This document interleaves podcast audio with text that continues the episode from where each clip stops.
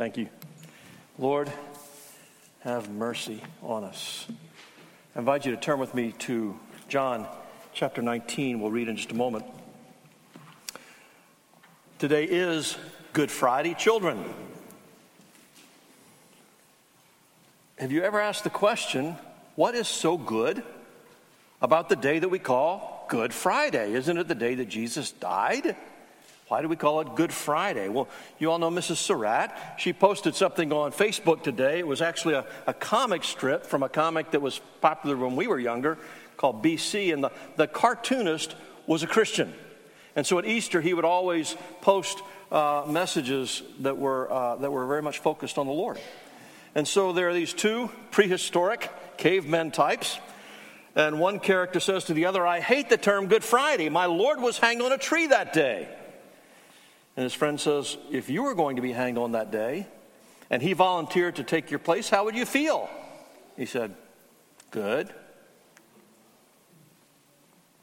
And that's what is good about Good Friday. The Lord Jesus took our place. He paid for our sins. He made the greatest possible sacrifice for us to meet the greatest possible need. It was the greatest possible expression of love in all of human history. And I want to emphasize that word human history. Because Jesus, who is God, who is the author of history, took to himself a human body. He took to himself a human nature, still divine and human. He entered into human history. So that he could die for us in our place as fellow humans. So that he could be our Redeemer, our mediator between God and men, so that he could be our great high priest. So I want to draw your attention this evening to the crucifixion and, uh, and, and, recognize uh, various elements of that where he was arrested, he was falsely accused, he was tried really in a, in a very illegal trial. He was turned over to a Roman governor, he was tortured on a cross. I'm going to read of that now, and then we'll focus our attention more directly on that declaration it's finished. But please follow in John 19. I'll begin reading in verse uh, 16. Pilate had uh, just said, I don't see what the need is. Why don't, you know, he's your king. And they said, We have no king but Caesar. They demanded his crucifixion. And so, verse 16, so he delivered him over to them to be crucified. So they took Jesus, and he went out bearing his own cross to the place called the place of the skull, which in Aramaic is called Golgotha. There they crucified him, and with him two others, one on either side, and Jesus between them. Pilate also wrote an inscription and put it on the cross. It read, Jesus of Nazareth, the King of the Jews. Many of the Jews were. Uh, read this inscription for the place where Jesus was crucified was near the city.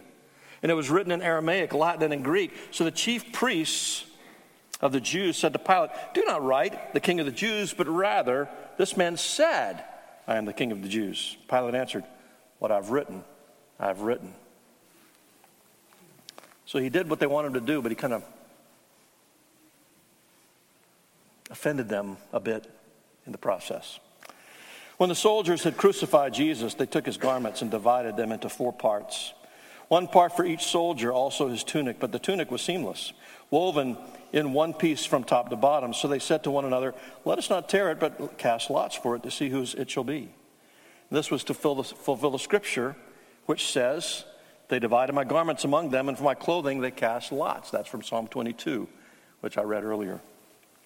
So the soldiers did these things, but standing by the cross of Jesus were his mother and his mother's sister, Mary, the wife of Clopas, and Mary Magdalene. When Jesus saw his mother and the disciple whom he loved, and that would be John, standing nearby, he said to his mother, Woman, behold your son. Then he said to the disciple, Behold your mother. And from that hour, the disciple took her into his own home. After this, Jesus, knowing that all was now finished, he said, To fulfill the scripture, I thirst. A jar full of sour wine stood there, so they put a sponge to fill the, wa- the a sponge full of sour wine on a hyssop branch and held it to his mouth. When Jesus had received the sour wine, he said, It is finished. And he bowed his head and gave up his spirit.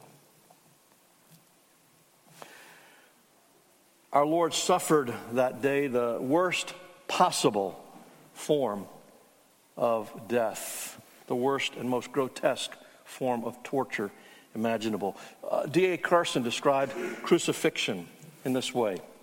He wrote, In the ancient world, this most terrible of punishments is always associated with shame and horror. It was so brutal that no Roman citizen could be crucified without the sanction of the emperor. Stripped naked and beaten to a pulpy weakness, the victim could hang in the hot sun for hours or even days. To breathe, it was necessary to push with his legs and pull up with the arms to keep the chest cavity opening and fun- open and functioning. Terrible muscle spasm racked the entire body, but since collapse meant asphyxiation, the strain went on and on. What he means is this Jesus' wrists, uh, hands, and his feet were nailed to the cross to hold his weight up, but as he hung there, his diaphragm pressed up against his lungs so that he couldn't breathe. And as he pulled against those nails, ripping into his flesh to free up his lungs so he could catch his breath once again, the searing pain shot through his body. And when he succumbed to that, he went back down and he was just this constant heaving back and forth until he ultimately suffocated and died. Now, as terrible as that physical agony was, and it was terrible, the true nature of his suffering extended much, much deeper because not only did he, ex- he experience the very worst that man could mete out, the very worst that man could impose on another, he was suffering in those moments the very wrath of God you and I deserve for our sins. We sang in the hymn, Smitten, Stricken, and Afflicted, and that's my favorite hymn about the death of Christ. It, it's just incredibly rich. But the, the second verse says this Tell me, you who hear him groaning, was there ever grief like his? Friends through fear his cause disowning, foes insulting his distress. Many hands were raised to wound him. None would interpose to save, but the deepest stroke that pierced him was the stroke that justice gave. My friends, hear me. We cannot imagine what he experienced physically on the cross.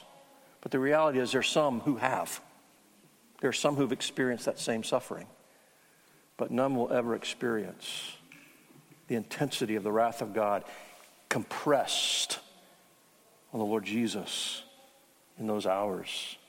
Even those who spend eternity in hell, they're paying for their own sins. They're not paying for the sins of a, a of a numberless mass of people from every tribe and language and people nation compressed into that period of time. Jesus endured a degree of suffering none would ever, ever be able to or have to experience.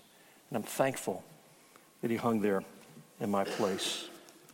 Now, you may have heard the, uh, of the seven last words of our Lord, or the seven sayings of Jesus on the cross.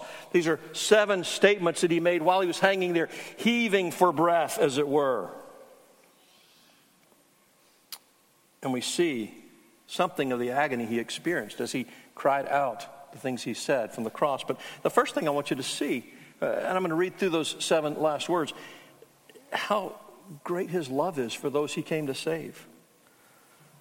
In Luke 23, he cries out, Father, forgive them, for they know not what they do.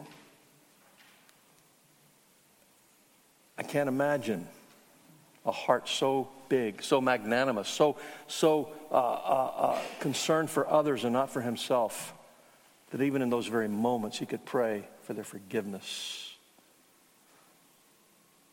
In Luke 23, as the dying thieves, one is mocking him, joining in with the, the, the, the, the, the mocking, and another says, Don't you realize we deserve what we're getting? This man has done nothing wrong. And he turns and says, uh, Remember me when you come into your kingdom. And Jesus says to him in verse 43 Truly I say to you, today you'll be with me in paradise. And at some point, hanging there on the cross, he sees his mother Mary standing there, and he says to her, Woman, behold your son. And he says to John, Son, behold your mother. These first three sayings of our Lord showed no self interest whatsoever. It was concern for others. And I just, I, I, cannot imagine how, in that intense agony he was suffering, he could think of anyone but himself. And yet he did. And yet he did. In Matthew 27, we read the, the cry that uh, is really a, a, quote of David's. I don't know that Jesus was intentionally quoting David. I don't think he was. I don't think he was thinking, what is the biblical, biblically appropriate fulfillment of prophecy in this moment? It's simply the cry of his soul was, My God, my God, why have you forsaken me?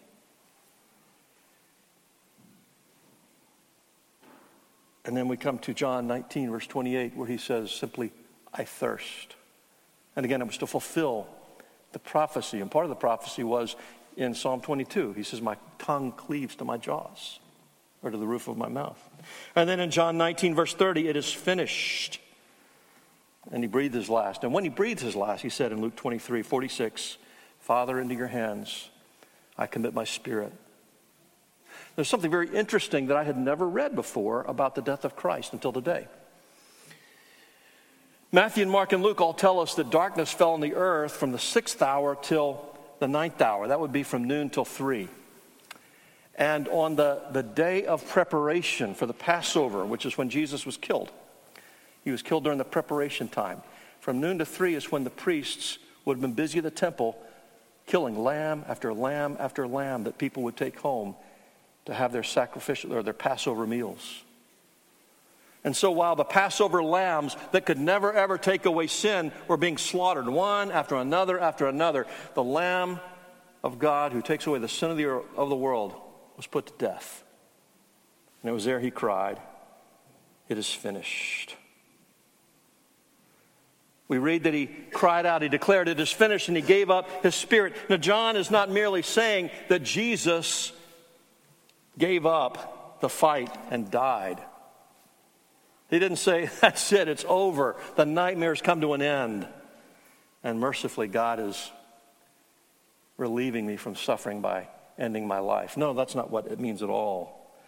The word here that it is finished, it's a Greek term, tetelestai. It indicates uh, that a task has been fulfilled or that a transaction has been completed. In John 17, Jesus said in the upper room prayer to his Father we call the high priestly prayer. Uh, earlier that, uh, the evening before with his disciples, he said to his father, I glorified you on earth, having accomplished the work you gave me to do. Same, very same idea. Jesus had come to the end of his earthly ministry. Now, again, he's in the upper room with his disciples. He was not yet on the cross. But all the wheels were set in motion for his crucifixion. He had fully kept the law which points to what we call his active obedience. He never once sinned, he fulfilled all of God's instructions. And he was getting ready to suffer the punishment for our sins, which is called oftentimes passive obedience. I don't like the term passive obedience because Jesus tells us he laid it down his life. No one takes it from me. I, I lay it down of my own accord. We'll look at that later. But he spoke those words the night before in prayer to his father. But here, this next day in the afternoon, hanging on the Roman cross, he triumphantly declares, It is finished. He'd completed the task his father had given him to do. He had drunk the cup of the wrath of God to its very dregs. And as he put that cup down, as it were, possibly turned it upside down. This is figurative, of course but in triumph said, It is finished.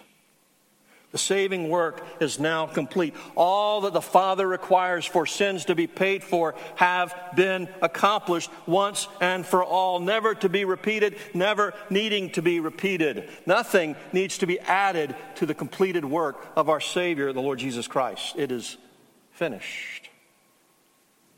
Now, I mentioned a moment ago, this is a translation of a single Greek word, tetelestai. And that word in that, in that tense can be translated it is or has been finished, or it stands finished. I'll explain what I mean in a moment. But in ancient times, if a merchant uh, was selling a, a, piece of property or a, an, an, expensive item to someone, he might uh, sell it to him on time, we call that, with a promissory note. He pays a down payment, and then uh, over time he pays a little bit, a little bit, sort of like a mortgage or some kind of a loan today. And when the, the loan is finally paid off, no, no debt is left, it's complete. The merchant would write across the completed receipt, It is finished. He would write tetelestai. In fact, I read that a deed to property, when someone sells property to someone else, uh, that deed that says this is now your property had to have three things. It had to have the name, the signature of the person selling, had to have the date that it was sold, and had to have the word tetelestai. It is paid in full. And that's what our Lord says. It is finished. The saving work is now complete. And the tense of that verb is a, a perfect tense, if any, any, Greek nerds around here. And it, it literally is the idea that is a, a, a, an action that took place in the past, but the results continue. So it's not just saying that something happened back there, but the emphasis is the results of that action continue forward. It is finished, it stands complete, and it always will be finished. That's the meaning of what we read in John 19 and verse 30. He completed the work of paying for our sins so that, uh, as it were, could stamp on our docket or our indictment before the Father, paid in full. He accomplished our atonement fully, that He might reconcile us to God and the results of that completed act continue on into eternity. One author uh, said this about this word tetelestai. He said three words in English, but one word in Greek, tetelestai. The greatest word from the greatest man on the greatest day in all eternity. One word, but no word ever uttered, has so changed the history or destiny of mankind. It is finished. And we read in verse 30 that then he bowed his head and gave up his spirit. He did not merely succumb to death. Jesus gave up his spirit. It was an act of his deliberate will. Turn with me, uh, you don't need to turn. Penelope's going to put it up on the screen. In John chapter 10, Jesus teaches us there that he has authority even over his own life and his own death. He says in John 10, verse 11, he says, I'm the good shepherd. And the good shepherd lays down his life for the sheep. He who's a hired hand and not a shepherd, who does not own the sheep, sees the wolf coming and leaves the sheep and flees, and the wolf snatches them and scatters them. He flees because he's a hired hand and cares nothing for the sheep. But I'm the good shepherd. I know my own, and my own know me, just as the Father knows me, and I know the Father. And I lay down my life for the sheep. Now get this. He says, I have other sheep that are not of this fold, meaning the Jews. That's us. We're the other sheep.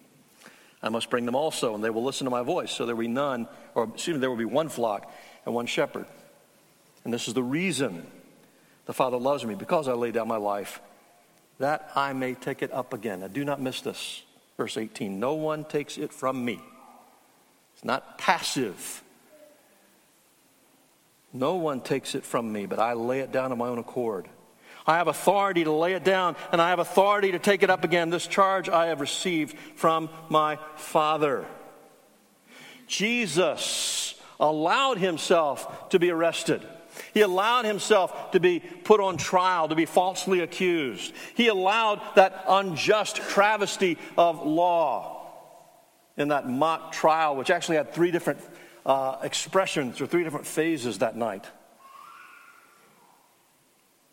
He was cruelly condemned to death, and he allowed it all. He knew the place where the arrest was going to take place, and so he went there. He said, Judas, what you going to do? Do it quickly. And he knew, Judas knew that Jesus frequently went to the Garden of Gethsemane, so Jesus made sure he was there with his disciples where Judas would come. And at one point, he says to his disciples, Arise, the time has come. He knows the, so- the guards and the soldiers are coming. And so he goes out to meet them in John 18, right across the page. Verse 3. Judas, having procured a band of soldiers and some officers from the chief priests and the Pharisees, went there with lanterns and torches and weapons. Then Jesus, knowing all that would happen to him, there's no surprise here, came forward and said to them, Whom do you seek?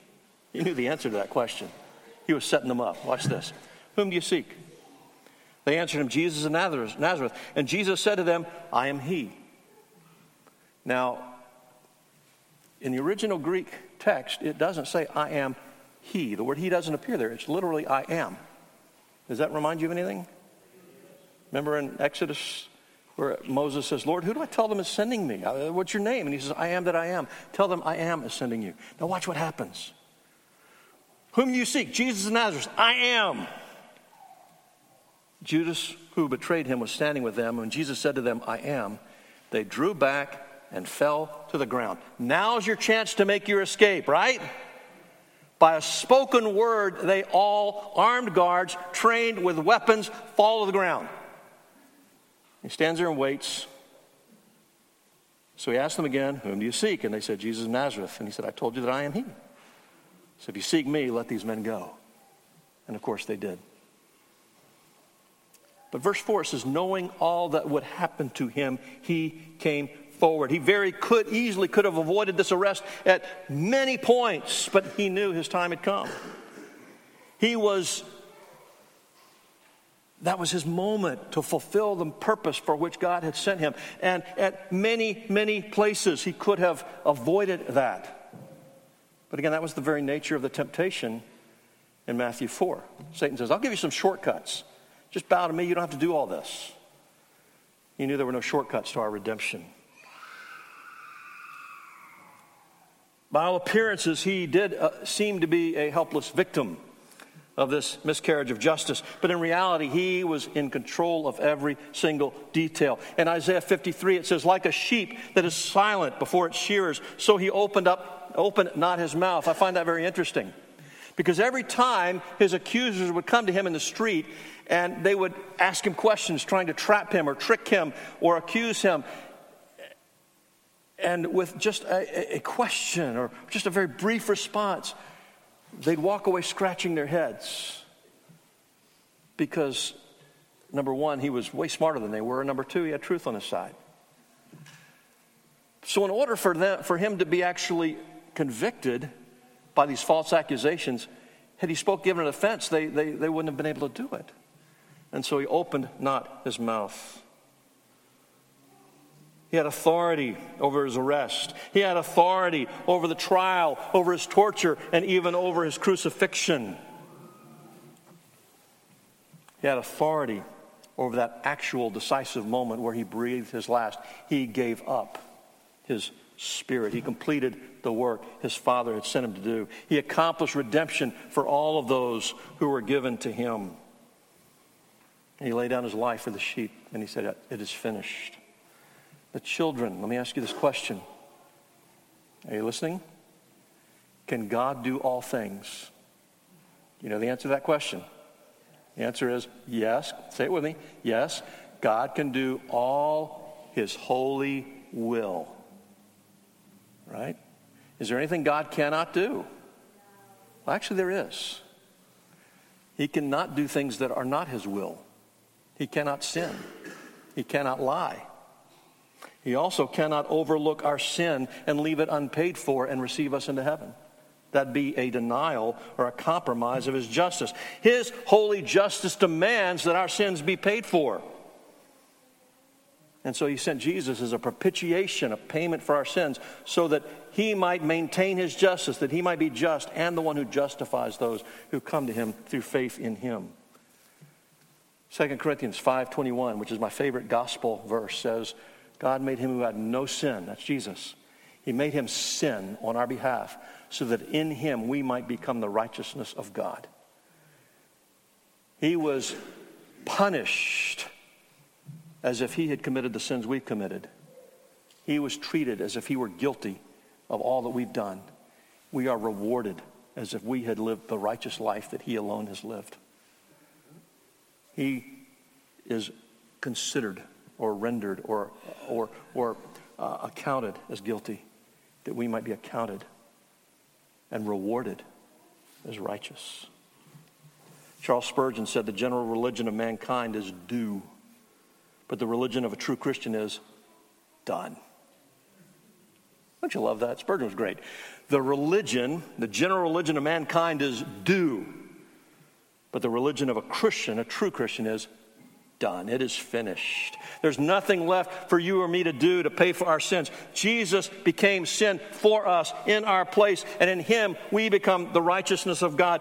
You and I cannot add anything to what Jesus has already done for us. It's finished. And all we need to do is stop trusting ourselves, stop trusting our own efforts or our own ideas of what righteousness ought to look like and entrust ourselves utterly and entirely to the Lord Jesus Christ because it's finished.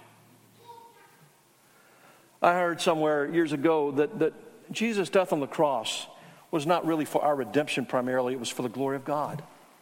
That sounds wonderful, doesn't it? And the reality is, Jesus did die in order to bring glory to his Father. But let me ask you this question How is God glorified through his death? And the answer is because Jesus died to redeem us. We're going to close our service in just a moment singing the glory of the cross. Let me read you a couple of verses. As this, or excuse me, each verse rejoices in the wisdom of God and the righteousness of God and the mercy of God. And the chorus says this Oh, the glory of the cross, that you would send your Son for us. I gladly count my life as lost that I might come to know the glory of the cross. Jesus died Yes, to bring glory to his Father. What was it about his death that brought glory to his Father? That he died to redeem us and make us his. The cross of the Lord Jesus Christ is where he accomplished the sovereign plan of salvation. It's the, it's the revelation of the greatness of God's love as he redeemed for himself a sinful people. And as we read in Ephesians, it's all to the praise of the glory of his grace. Wesley.